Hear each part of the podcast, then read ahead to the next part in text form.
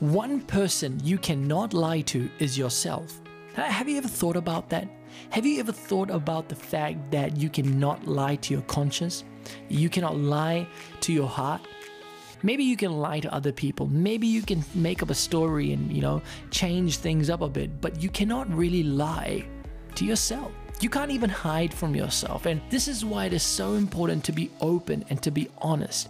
David himself in Psalm 51 came true to himself. He came to his knees and to before God and he said, Listen, God, create in me a pure heart, renew a right spirit within me. It's so important that you come to this realization because if we keep running away from God, we will never get right to the root of the issue. And God wants to do something great in us. This is Joshua Singh, and you can find out more information on joshuasingh.com.